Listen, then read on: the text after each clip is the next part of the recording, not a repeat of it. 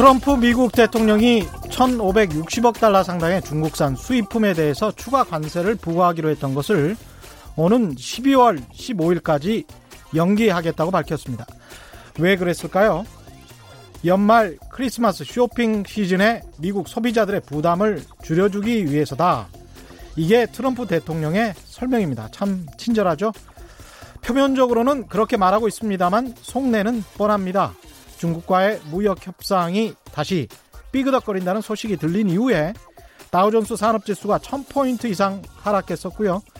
세계 공장 중국에게 계속 관세를 부과하면 중국으로부터 들어오는 수입품의 가격이 앙등하고 결국 이는 그대로 소비자의 부담으로 이어질 수밖에 없기 때문이죠. 재선을 목표로 하는 트럼프 대통령에게는 부담스럽습니다. 트럼프도 국내에서는 표심의 향배를 살피면서 이 눈치 저 눈치를 보지 않을 수 없는 것입니다. 제가 몇 차례 말씀드렸습니다마는 세상의 논리는 직선으로 일방으로 위에서 아래로만 흐르지 않습니다. 미국이 중국을 당장이라도 어떻게 할 것 같고 일본이 한국을 당장이라도 어떻게 할 것 같지만 도전이 있으면 응전이 있고 도전과 응전 그 줄다리기 사이에서는 중간에 만나는 지점이 있습니다. 미중 무역 전쟁, 일본의 경제 침략으로 비롯된 한일 무역 갈등도 언젠가는 이렇게 만나는 지점이 있을 겁니다. 문제는 어디서 만나냐 이것이죠. 딱 중간에서 만나냐 아니면 좀 더 자국 우리나라 아니면 상대국에게 유리한 지점에서 만나냐 하는 문제입니다. 미중 무역 전쟁에 대해 우리가 할 수 있는 건 없습니다. 잘 되길 기원할 뿐이죠. 일본의 경제 침략에 대해서는 우리가 할 수 있는 게 있습니다. 불매운동, 일본 여행 안 가기. 아베 총리가 가장 신경 쓰는 것도 일본 국민들의 여론입니다. 안녕하십니까. 세상에 이익이 되는 방송 최경령의 경제쇼 출발합니다. 오늘의 돌발 경제 퀴즈부터 먼저 보내드리겠습니다. 최근 미중 무역 전쟁으로 우리 경제 피해가 확대되면서 중국 중심의 교역에서 하루빨리 벗어나기 위해서는 시장 다변화를 꾀해야 된다. 그래서 이 정책이 보다 적극적으로 추진돼야 한다는 목소리가 높은데요. 이 정책 지난 2017년 12월이었죠. 문재인 정부가 아세안 국가들 즉 베트남, 말레이시아, 인도네시아, 인도와도 앞으로 미국이나 중국과 같은 수준으로 협력해서 경제적 영역을 아세안으로 확대해서 한반도 신경제 지도를 완성하겠다는 것이었습니다. 이 정책 뭘까요? 남방으로 뒤가 됩니다. 많이 힌트 드렸습니다. 무엇인지 정답을 아시는 분은 짧은 문자 50원, 긴 문자 100원에 정보 이용료가 부과되는 샵 9730번으로 문자 보내주시거나 무료인 콩과 마이케이로 보내주셔도 좋습니다. 정답 보내주신 분들 가운데 다섯 분 선정해서 아쿠아리움 관람권 보내드리겠습니다. 최경령의 경제쇼 실시간 유튜브로도 생방송되고 있습니다. 많은 문자 부탁드립니다. 그리고 이진주님 매일 저녁 유튜브에서 경제쇼 다시 보면서 열심히 공부 중입니다. 라고 문자 보내주셨습니다. 고맙습니다.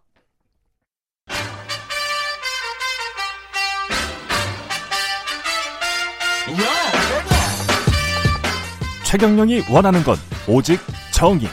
경제 정의를 향해 여러 걸음 깊이 들어갑니다. 최경령의 경제 쇼. 네, 앞서 말씀드렸듯이 미중 무역 전쟁이 다시 주춤하는 듯 보입니다만 언제 또 다시 틀어질지 모르죠. 여기에 아시아의 금융 허브라는 홍콩에서 벌어지는 시위 양상도 격화되고 있습니다. 오늘 최경영의 경제쇼는 좀 글로벌 하게 세계적으로 한번 가보겠습니다. 불안한 세계 경제 진원지라고 할 수 있는 중국 경제 상황 자세히 짚어보고요. 또 post China라고 어, 할 수 있는 인디아, 인도 시장의 가능성에 대해서도 알아보겠습니다. 먼저 중국 상황은 머니투데이 김재현 박사와 함께 이야기 나눕니다. 안녕하세요. 안녕하세요. 예. 경력을 보니까 베이징 대학교에서 MBA 하셨고 중국 상해 교통대학교 여기도 제가 굉장히 명문으로 알고 있는데요. 네, 네 맞습니다. 스스로 명문이라고 쑥스럽지만 예. 여기서 또 경영학 박사 하셨습니다. 예. 예. 경영학 박사는 사실 미국이든 다른 나라에서 따기가 좀 힘든 학문인데요. 그렇죠? 예, 뭐 쉽지 않긴 한데 저는 예. 그 중국 증시 쪽에 관심이 있어서 재무 중- 쪽에 예, 하셨군요. 예, 예. 그래서 중국에서 한번 박사를 아. 하고 싶었습니다. 스트레티지 쪽도 좀 공부를 하셨으면 전략 쪽도 MBA 할 아, 때좀 MBA 할 했었습니다. 예. 예. 주로 이제 MBA나 경영학 박사가 왜 따기 힘드냐면 전략 쪽 같은 경우에는 순 말로 하는 거라 그쵸? 굉장히 따기가 힘듭니다. 예, 경영학 박사. 예, 는 그렇죠. 예. 재무학 쪽 하셨으면 원래 그 정통 코스로 가셨네요. 중국 금융 전문가라고 불러도 손색이 없는 경력인데 요즘 언론에 이제 포치라는 말이 많이 나옵니다. 이 포치라는 뜻은 뭔가요? 포치라는 말은 예. 중국에서 그 七를 깼다는 의미인데요. 예. 그 위안화 환율이 一二三四五六七 할 때 七. 예. 맞습니다. 칠, 어, 칠. 중국어를 잘하시네요. 예. 예. 위안화 환율이 예. 달러당 7 위안을 지금까지 깨뜨리지 않았는데 최근에 예. 그 7위안을 깨뜨리고 올라가 버렸기 때문에 그걸 포치라고 예. 하고 있는데 사실 작년 그 4월부터 그 미중 무역 전쟁이 격화되면서 음. 그때 위안화 환율이 달러당 한 6.3위안이었는데 예. 11월 달에 달러당 위안화 환율이 6.96위안까지 갔었습니다. 예. 그러니까 7 약간 밑에서 머물었는데 예. 그리고 나서 12월 달 G20 정상 회의에서 음. 트럼프와 시진핑이 이제 그 휴전하자, 그렇죠. 협상을 재개하자고 어. 합의를 하면서 환율이 다시 6.7까지 내려왔었습니다. 예. 그런데 이번에 이제 협상을 하다가 협상이 완전히 뭐 음. 결렬된 것처럼 보이자 틀었었었죠. 예, 예. 예. 그러자 이제 7 위안위로 뚫고 올라가 버렸기 때문에 이거를 음.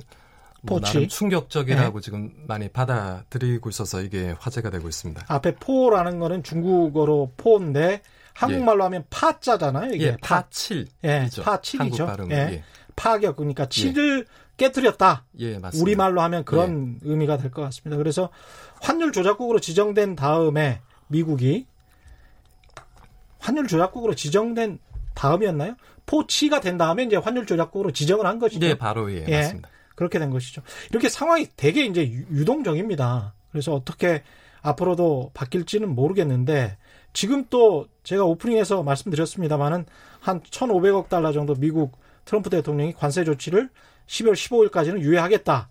요거는 일단 좋은 신호로 봐야 되겠죠. 근데 제가 본 걸로는 이 음. 1,500달러면 좋겠는데 이게 네. 3천억 달러에 대해서 10% 관세 부과를 9월 1일부터 한다고 했다가 했었죠. 예. 12월 15일로 이제 이거를 연기한다고. 그 일부만 이제 아, 예, 예. 일부. 예. 예. 일부만 3천억 달러에 대해서 아, 또 세분해서 10 예. 말씀을 하신 거군요. 예, 3천억 달러에 대해서 10% 관세를 부과한다라고 했다가 예. 1,560억 달러에 대해서는 12월 15일까지 아, 연기시키겠다. 예. 예. 이렇게 이제 이야기를 했지 않습니까? 그러면서 이제 주변에 이제 사실은 미국 증시도 이것 때문에 상당히 많이 올랐었거든요. 지난밤에. 예. 그래서 이거는 일단 좋은 신호로 봐도 될지 어떻게 생각하십니까? 딱 뭐 하루 이틀 상황은 아닌 건가요? 하루 이틀 상황에서 뭐 좋다 나쁘다 이렇게 말할 수는 없는 건가요? 그 일단 위안화 환율에 대해서 좀 더 말씀을 드리자면 예. 사실 그 중국 인민은행 전 행장 그리고 예. 현 행장이 계속 5월에서 6월 연달아서 이제 포칠 그 7위안이 더 이상 예. 중요하지 않은 그런 심리적인 그런 기준일 뿐이라고 얘기를 했습니다. 예. 그래서 중국에서는 위안화 환율이 7을 깨뜨릴 수 있다고 미리 사전에 시장에 시그널을 준 음. 거고요. 예. 그런데 트럼프 대통령이 이제 3천억 달러 그 어치 중국산 제품에 대해서 10% 관세 포괄을 한다고 하니까 중국에서 사실 중국에서 좀 세게 나간 거죠. 7위안을 음. 깨뜨리고 위로 올려 올려 버렸으니까. 예. 그래서 이제 트럼프 대통령이 저는 사실 중국의 그런 반응이 생각보다 직접적이고 좀 강했기 때문에 트럼프 대통령이 한 발 물러서겠다는 신호를 어제 음. 준 거라고 보거든요. 그렇게 보시는군요. 예.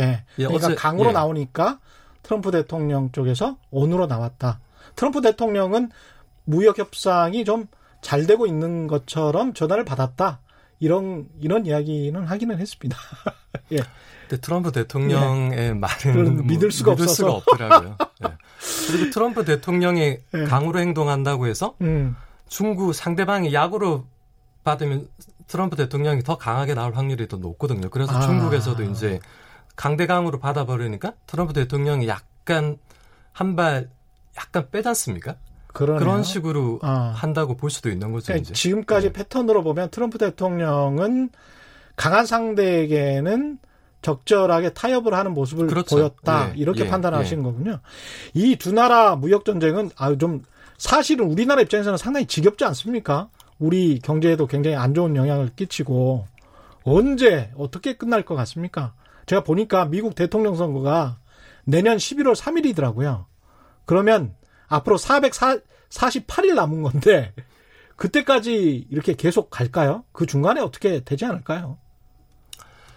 제가 최근에 그 중국 음. 쪽 자료들을 좀 보면 중국에도 뭐 증권사 리서치 센터장들도 다 중국은 박사학위를 받은 사람들이 많거든요. 네. 미국에서 박사학위를 받은 사람도 많고. 예. 그 미국을 정말 그 자기의 정말 영향을 크게 미치는 적수니까 경제 예. 상대니까 잘 이해하고 있는데 대부분이 보면 이제 그 미중 경쟁이나 미중 충돌이 단기적인 이벤트가 아니고 장기적인 이벤트다. 음. 그리고 공화당이 아니고 민주당이 대권을 잡아도 지속될 수밖에 없는 이벤트라고 예상을 하더라고요. 예. 그래서 7 환율이 7 위안 위로 뚫고 올라가 버린 것도 중국이 미중 충돌이 이제 장기화되고 상쇄화된다는 가정을 했기 때문에 아. 그렇게 좀 장기적인 그 대책을 세우고 있다고 말할 수 있을 것 같고요. 그래서 음. 뭐 내년 그 미, 미국 대선까지 지속될 확률이 상당히 크고 네, 트럼프- 대선 직전 날까지는 설마 되지는 않을 거 아니에요. 11월 3일인데 그 전에 뭔가 이제 트럼프 대통령도 트로피 같은 것을 가지고 민주당 후보가 확정이 되면 야 나 봐봐. 나 이거 미중 무역 전쟁에서 나는 이걸 얻었잖아. 뭐 이러면서 이렇게 치켜 세워야 될 텐데 그 시점을 어느 정도로 보시냐는 거죠. 어려운 질문을 하셨는데 대선 전에 예, 무역 협상이 일단락을 짓- 짓더라도 예, 그 대선 후에 다른 형태로 미중 충돌이나 경쟁, 뭐 음. 기술 경쟁, 예, 아니면 금융 경쟁 예. 그런 주도권 경쟁이 다른 형태로 나타날 확률이 높다고 저는 일단 보는데 음, 말씀하신 대로 미국 대선 전에는 일단 무역 협상 쪽에서는 예, 트럼프 대통령도 일단 챙길 단계적으로 챙길 건 챙기고 그렇죠. 중국 입장에서도 좀 미중 그 충돌이 어느 정도 안정화되고 있다는 시그널을 줄 수 있으니까 음. 그런 뭐 단계적인 그런 타결도 가능하지 않을까 하는 생각이 들긴 듭니다. 그러니까 중국 입장에서 보면 이게 저는 그렇게 생각이 들더라고요. 미국 대통령 선거가 끝날 때까지 하염없이 기다리면서 두들겨 맞고 이러는 게 중국에게 유리할까 아니면 적당히 트럼프와 타협을 해서 그래도 혹시 만약에 트럼프가 재선될 확률도 있고 알고 있는 상대와 계속 이런 긴장 관계를 가져가든가 아니면 계속 타협을 해 나가든가 이러는 게 더 좋을까 나름대로의 속내가 있을 거란 말이죠. 중국 입장에서 보면 어떻습니까?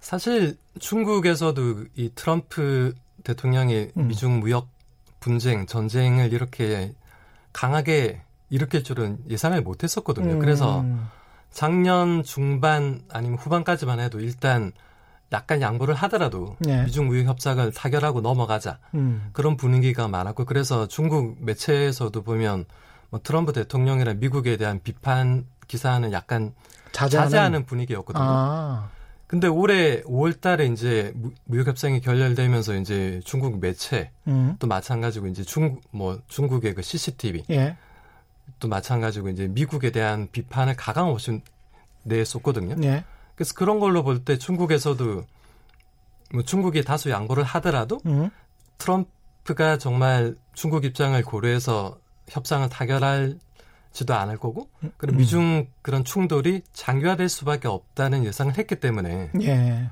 좀 강하게 나가고 있다고 보고 그 아까도 말씀드렸다시피 그 포치 그 포치, 포치. 예, 파칠도 예, 그런 그 기반의 그런 전략 가정을 깔고 아, 그렇게 장기적인 그 전략 준비를 하고 그리고 미국에 중국이 환율을 가지고 대응할 수 있다는 시그널을 보내기 위한 게 아닌가 아, 저는 그렇게 보고 있습니다. 위엔화를 평가 하락시키는 것은 장기전으로 가기 위한 포석이다. 라고 저 본다. 위안화 환율은 중, 음. 미국이 아무리 중국을 환율 조작국 우리 지정하고 뭘 음. 해도 뭐 미국이 할 수 있는 게 없거든요. 어, 그렇죠. 중국은 네. 자본 계정을 개방한 나라도 아니고. 예, 맞습니다. 네. 중국이 위안화 더 찍어내고 뭐 네. 환율 오늘 보니까 인민은행에서 그 위안화 기준 환율을 7.0312로 고시했는데 예. 어제 트럼프 대통령이 관세 부과를 연기하니까 음. 환율을 약간 낮췄거든요. 0.02% 약간 야, 낮췄더라고요. 이게 정말 인위적으로 그런 게 네. 가능하군요. 그게 약 미국의 예. 시그널을 주는 거예요. 예. 환율을 통해서. 예. 그게 철저히 그러면 환율을 보면서 당신들이 하는 것만큼 우리도 양보할 수 있다. 이런 이런 이야기를 하고 있는 거네요. 미국과 중국이. 그쵸 이제 예. 서로 잽을 주고 받으면서 음. 탐색전을 하는데 음. 갈수록 이제 그 상대방에 대해서 알게 되면서 음. 좀 뭐라고 해야 될까 오버할 오버할 가능성이 낮아지겠죠 아마. 아.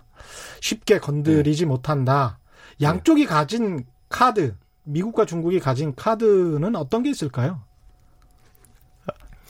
일단 중국이 내세운 카드는 음. 환율이 환율이거든요. 환율이 작년 4월 달만 해도 6.32위안이었는데 지금 음. 7위안이니까 네.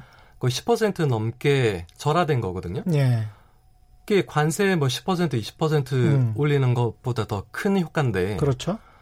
지금 이걸 7위안으로 올렸는데 앞으로도 이거 더 올릴 수 있다. 근데 음. 어디까지 올릴 수 있다는 걸 얘기를 안 했으니까 음. 미국에서는 이거를 좀 더 최악의 사람들이 항상 가정을 하지 않습니까? 그래서 네. 더 급격하게 올릴 수 있다고 그렇게 지- 짐작할 가능성도 높고 음. 또 환율 카드가 있고 특히 미국은 그 4년마다 대선을 하고 연임을 해도 8년을 할 수 있는데 중국은 장기 집권을 하고 있으니까 예. 시진핑 주석이 지금 2022년, 2023년까지 아직도 한 4년 정도 남았고 그렇죠. 사실 5년, 10년 더 할 수도 있다는 거죠. 그래서 그렇죠. 본인이 맘만 먹으면 예. 그렇죠. 예. 예. 그래서 장기적으로 볼 때 그리고 음.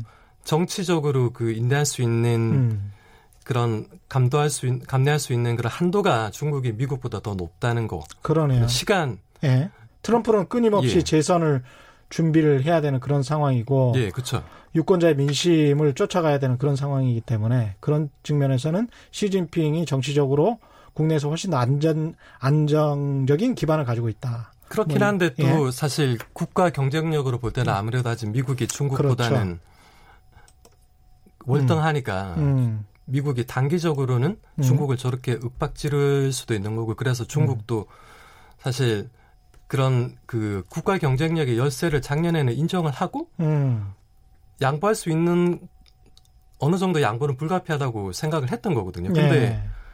양보하면 할수록 트럼프 대통령이 바라는 건 더 많아지니까 어. 그래서는 안 되겠다. 예. 그래서 그냥 좀 어떻게 보면 이제 좀 더 이제 강대강으로 부딪히는 전략으로 음. 나간 거고. 여기에 지금 예. 변수가 생긴 게 홍콩인데 예, 예. 홍콩에서 이제 시위가 격화되면서 중국이 개입을 할 수도 있을 것 같다라는 그 보도들이 많이 나오고 있고요. 그걸 구실로 만약에 서방, 특히 미국 또는 영국이 중국 경제를 또는 중국 자체를 더 봉쇄하거나 공격할 수도 있지 않을까 외교적으로 그러면 상황이 상당히 안 좋아지는데 미중 무역 전쟁도 어, 어떻게 보십니까?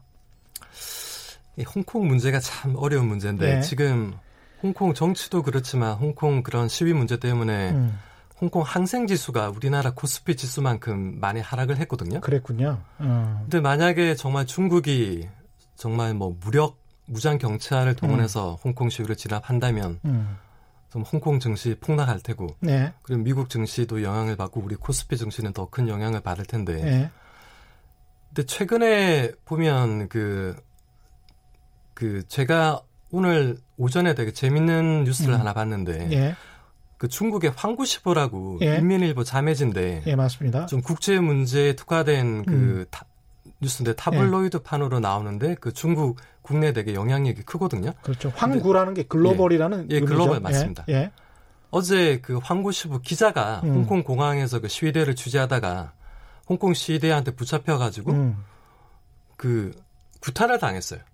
그래서 그 기사를 황구시보 편집장이 그 웨이버라고 중국 중국 트위터 비슷한 그렇죠. 거기다 올리니까 어, 제가 아까 보니까 그그 웨이버에 달린 댓글이 19,000개가 넘더라고요. 어. 그리고 오늘 또 오전에 그, 그 기자가 홍콩 시대한테 뭐 포위되는 장면, 예. 받는 장면을 그 찍은 그 짤막한 동영상이 또 중국 인터넷에 올라왔는데 예. 조회수가 뭐 한 2천만 회수가 넘어가고 예. 사실 그 홍콩 시위를 중국이 강경 진압하기 위해서 가장 필요한 거는 도덕적인 대의 명분이거든요. 그렇죠.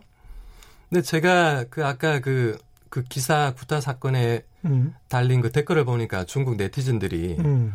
뭐 홍콩 시위대를 보면서 이게 거의 폭도 아니냐고. 물론 일부의 의견이고 다른 의견을 가진 사람도 예. 있습니다. 근데 예. 그런 의견이 좀 다소 늘고 있는데 여론을 그렇게 예. 만들어 가고 있을 수도 있죠. 중국 정부가. 그렇죠. 예. 그러니까 중국이 만약에 홍콩 시위를 무력으로 진압하기 위해서는 음. 국내적으로 도덕적인 대의 명분을 쌓는 게 되게 중요하거든요. 물론 국외적으로도 대의 명분을 쌓아야 되지만 음. 정, 그런 대의 명분 없이는 행동을 할 수가 없거든요. 음. 그래서 그런 대의 명분 쌓기에 들어갔는데 근데 앞으로 그 중국이 뭐 홍콩시를 어떻게 대처할지는 그런 사태 진전 방향이나 뭐 그런 이게 정태적인 게임이 아니고 동태적인 다이내믹한 게임이고 음.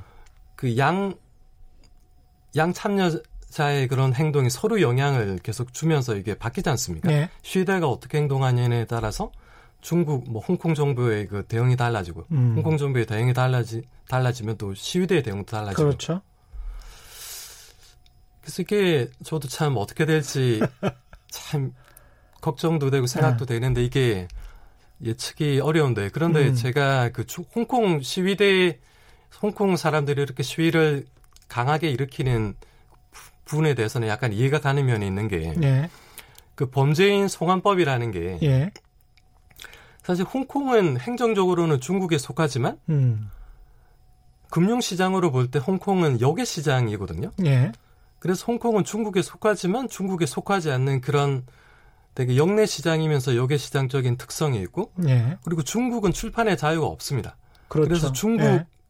중국 자료를 통해서 뭐 중국 정치 공산당에 대한 음. 그런 비사를 공부할 수는 없거든요. 예. 근데 홍콩에는 다 있어요. 홍콩은 음. 출판의 자유가 보장돼 있어요. 예. 그래서 중국 공산당에 관한 뭐 비사나 그런 금서들이 홍콩에서는 출판이 되는데 예. 그 중국이 이걸 별로 좋아하지가 않거든요. 음. 그래서 2015년에 음. 그런 금서를 출판하는 홍콩 그 서점 주인 다섯 명이 체포되고 그런 일이 있었는데 예. 근데 범죄인 송환법을 제정을 한다는 거는 음. 홍콩에서 출판의 자유가 없어진다는 말이나 마찬가지거든요. 그러네요. 그러니까 범죄인 송환법이 제정이 되면 홍콩에서 감히 음. 이제 중국 정치 음. 그 비사를 음. 다룬 책이나 음. 그런 중국 공산당의 그런 내막을 다룬 책을 출판할 수가 없는 거죠. 홍콩인들 예. 입장에서는 굉장히 앞으로 탄압이 임박했다. 자유민주 주의가 무너질 수 있다. 이런 입장이라는 것이죠. 좀 예. 크게 말씀하시면 네. 그렇게 말씀할 수도 있고 어쨌든 네. 그 출판의 자유, 음. 언론의 자유가 음. 지금보다 훨씬 축소될 수 있다는 거죠. 음, 알겠습니다. 오늘 좀 정리를 해야 될 것 같은데요. 꼭 여쭤보고 싶은 게 중국의 가장 큰 약점. 책에서는 지금 책을 중국과 관련한 책을 쓰셨었는데 중국의 은밀한 내면이라고 표현을 했더라고요. 중국의 가장 큰 약점은 어떤 것들이 있을까요? 미국이 이걸 걸고 넘어갈 수 있다. 그래서 미중 무역 전쟁에서 어떤 어, 약점을 잡고 그래서 중국을 공격할 수 있는 가장 큰 어떤 해- 그 아킬레스 근이 될 수 있다. 이런 것이 뭐가 있을까요? 중국은 뭐 아시다시피 그 선거 제도가 없지 않습니까? 예. 그래서 국민들이 음, 선거를 통해서 권력을 뭐 공산당한테 위임을 한 게 아니거든요. 예, 그런데도 중국 국민들이 공산당 집권에 대해서 지금까지 그렇게 뭐 적, 적극적인 반대가 없는 거는 공산당이 중국 중국 경제, 예, 정치, 중국 국가 운영에 있어서 특히 경제 운영을 잘해왔다는 거죠. 지금. 예, 지금까지 그래서 8% 이상 성장을 하다가 지금 6%로 내려갔지만 아직 그 또 제일 중요한 게 우리나라도 마찬가지지만 경제 성장보다 중요한 게 일자리 창출 아닙니까? 예, 그러니까 중국에 지금 매년 800만 명이 넘는 대학생들이 졸업을 하고 음. 또 고등학교 졸업생까지 합치면 사회로 매년 쏟아지는 신규 인력이 음. 1,400만 명이 넘는데 예. 이 사람 1,400만 명보다 많은 일자리를 제공을 한다는 거거든요. 중국도 성장률이 계속돼서 일자리를 계속 제공하지 않으면 그 사회 내부에서 그쵸, 분열과 예. 갈등이 심화되고 그게 미국의 공격과 결합이 되면은 굉장히 좀 시진핑으로서도 아플 수 있다 이런 말씀이신 것 같습니다. 네, 네. 맞습니다. 그러니까 경제 네. 성장, 네. 안정적인 경제 성장이 네. 담보가 돼야 된다는 얘기죠. 알겠습니다. 예, 오늘 말씀 감사하고요. 지금까지 김재현 머니투데이 박사와 함께했습니다. 고맙습니다. 예, 감사합니다. 예.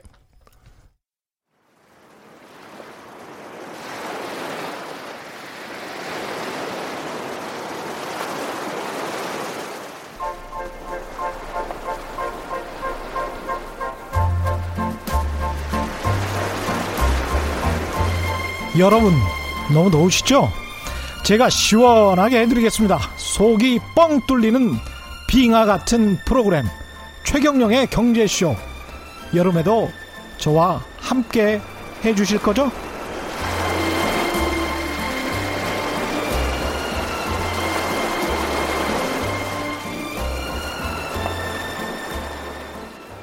예, 빙하 같은 프로그램이라고 했는데 저거 녹음할 때는 왜 저렇게 목소리가 탁했는지 모르겠습니다. 오늘 경제 퀴즈 한 번 더 보내드릴게요. 최근 무역 아, 미중 무역 전쟁으로 우리 경제 피해가 확대되면서 중국 중심의 교역에서 하루빨리 벗어나자 이런 목소리 많이 나오고 있죠. 시장 다변화 이 정책 2017년 11월에 문재인 정부가 주창을 했고요. 아세안 국가들 베트남, 말레이시아, 인도네시아, 인도 와 앞으로는 중국 같은 수준의 협력을 해서 경제적 영역을 확대하자. 한반도 신경제 지도를 완성하자. 이런 주장입니다. 이 정책의 이름은 무엇인지 정답 아시는 분은 짧은 문자 50원, 긴 문자 100원에 정보 이용료가 부과되는 샵 9730번으로 문자 보내주시거나 무료인 콩과 마이케이로 보내주셔도 좋습니다. 정답 보내주신 분들 가운데 다섯 분 선정해서 아쿠아리움 관람권 보내드리겠습니다. 네. 앞서 미중 무역 갈등과 홍콩 사태 짚어봤는데요. 지금 세계 눈은 다시 인도양으로 향하고 있습니다. 동남아시아 그리고 인도가 새로운 시장으로 급부상, 급부상하고 있, 고요 우리 정부만 신남방 정책을 강조하는 게 아닙니다, 사실. 돈 좀 있다 는 선진국들 대부분이 중국 시장 다음으로 베트남 등 동남아시아 그리고 인도를 주목한 지가 오래입니다. 그래서 오늘은 그곳 중 한 곳, 전 세계 최대 민주주의라고 하죠. 인구가 중국 다음으로 가장 많고 중국은 공산당 일당 독재니까 이 나라는 어, 어, 공산당이고 이 나라는 민주주의니까 최대 민주주의가 되는 겁니다. 이 나라는 신남방 정책의 핵심 시장이라고 할 수 있고 포스트 차이나로 불리는 인도 시장에 대해서 전문가와 살펴보겠습니다. 인도 시장에 직접 진출했던 경험을 담은 코끼리에 올라타라 의 저자시고요.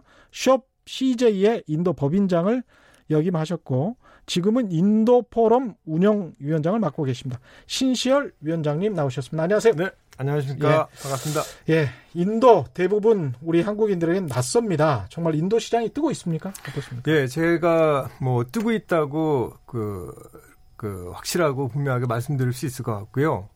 어, 그 이유가 몇 가지가 있는데 네. 일단 인도가 뭐 지금 현재 말씀하실 때 우리 최 기자님께서 중국 다음으로 인구가 네. 많은 나라. 네. 그래서 지금 중국이 14억 2천만이고 음. 우리나라 저기 인도가 13억 아, 7천만이니까 한 5천만 명 지금 차이가 네. 나거든요. 네. 근데 이제 그 2024년이면 음. 어떤 일이 벌어지냐면은 총인구 숫자가 아, 그러니까 인도가 예. 총인구 숫자에서 중국을 넘어서게 됩니다. 아, 그렇군요. 네, 시뮬레이션을 하다 보면 그렇게 지금 나오거든요. 예. 그래서 이제 인도의 그 많은 그 막대한 인구는 곧 경제 규모를 얘기를 그렇죠. 하는 것이고 예. 어, 시장의 규모를 의미하는 것이기 때문에 음. 특히 그 중에서도 중산층이 한 2억 명 되기 때문에 음. 우리 입장에서는 아, 충분히 관심을 가지고 음. 아, 살펴봐야 되는 그런 시장입니다. 지금 시간이 별로 많이 남지 않아서 네네. 요약해서 좀 질문을 드려야 되겠습니다. 네네. 우리 기업들도 많이 진출이 있습니까? 지금 기업이 현재? 지금 현재 음. 그 통계에 따라서 차이는 있지만 네. 한 300여 개 정도 300여 삼성, 개. LG, 현대자동차, 효성, 예. 뭐 롯데 예. 해서 이제 대기업들을 위시로 해서 중전 중소기업 한 300개 정도 보시면 되겠고요. 음. 네.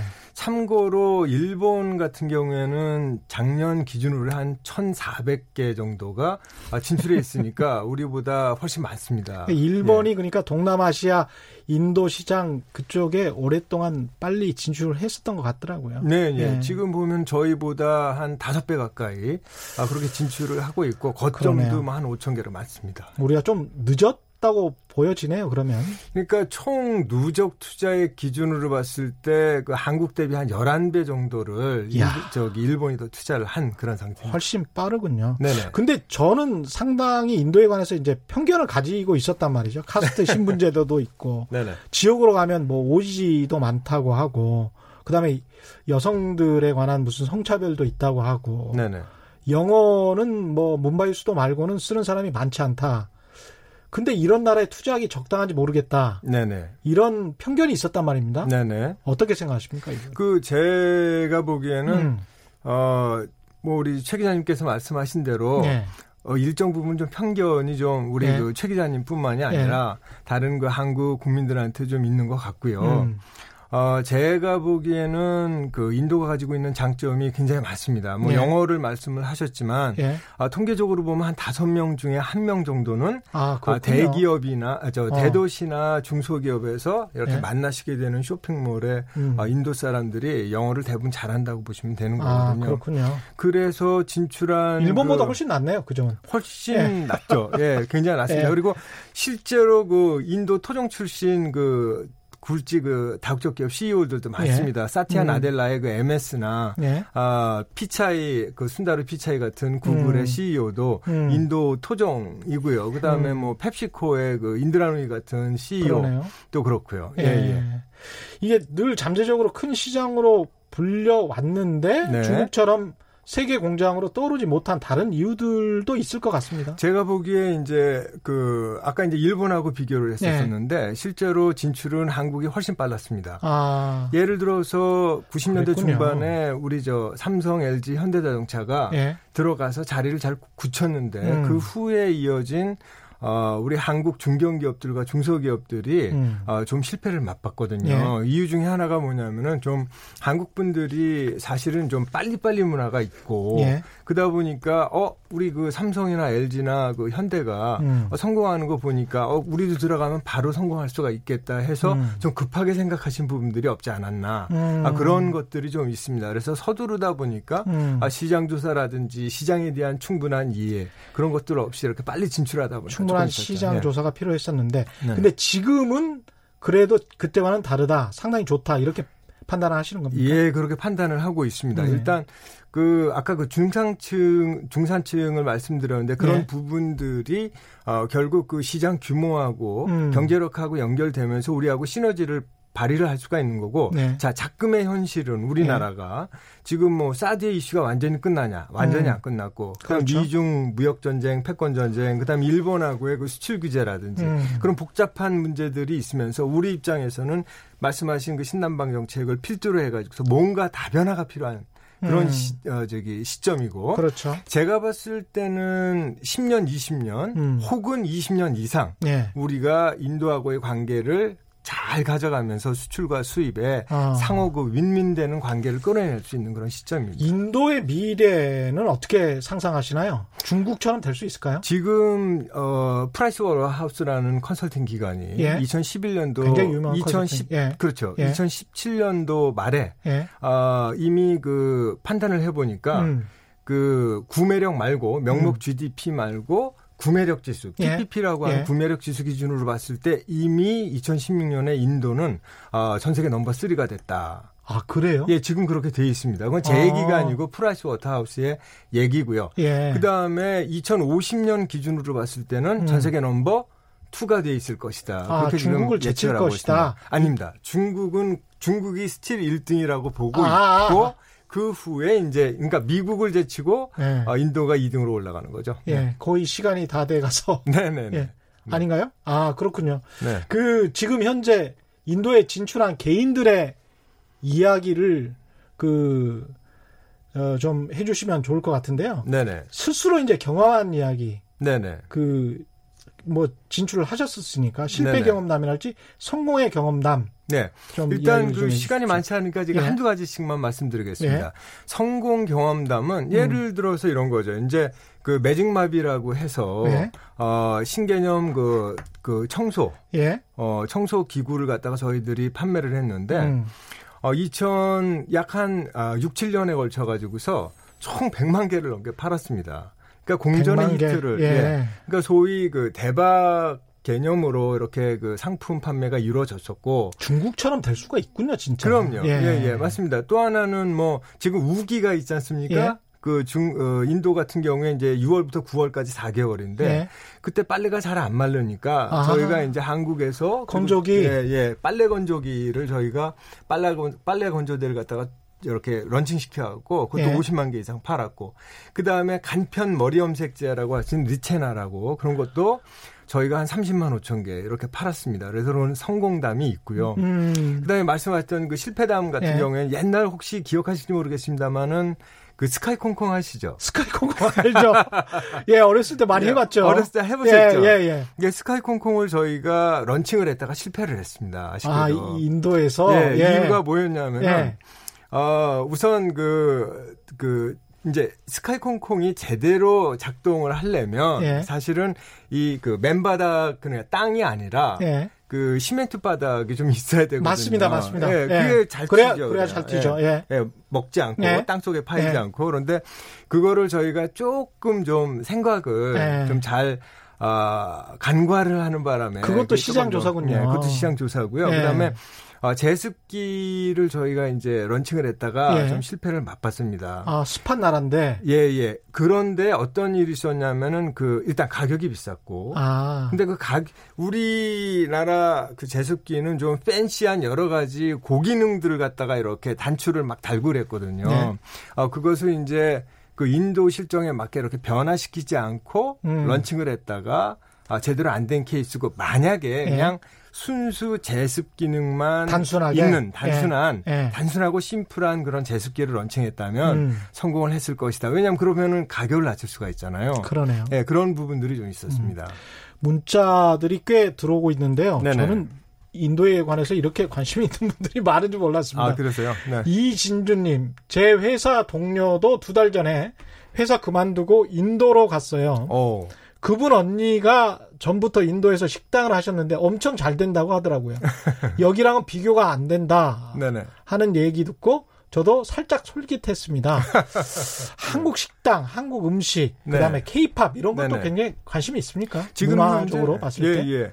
어, 사실은 음. 자 많은 분들이 저한테 여쭤보시거든요. 네. 인도 사회에 한류가 있냐? 예. 그럼 제 정답은 제가 예. 드리는 대답은 이렇습니다.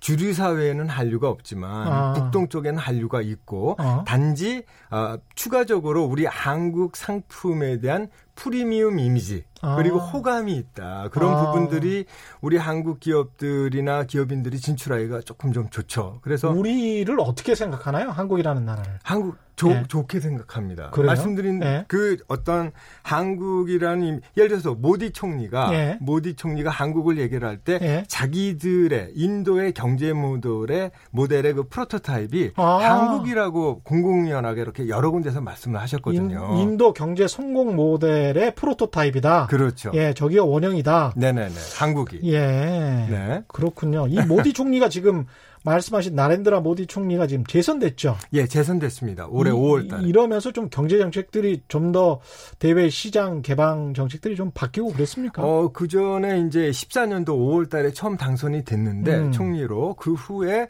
어, 몇 가지 특징이 있습니다. 강력한 리더십을 바탕으로 해가지고서 음. 인도라는 경제를 갖다가 쭉 밀, 강력하게 밀어붙이는 기관차 역할을 모디 총리가 했다. 예. 그러면서 아, 모디노믹스라는 그런 경제 정책을 강력하게 했습니다. 네. 제조업 중심 그리고 인프라 개발 정책이거든요. 네. 이것이 이번 5월 달에 재선이 되면서 음. 어, 좀 더 강력하게 힘을 음. 발휘할 수 있지 않겠나 그렇게 생각합니다.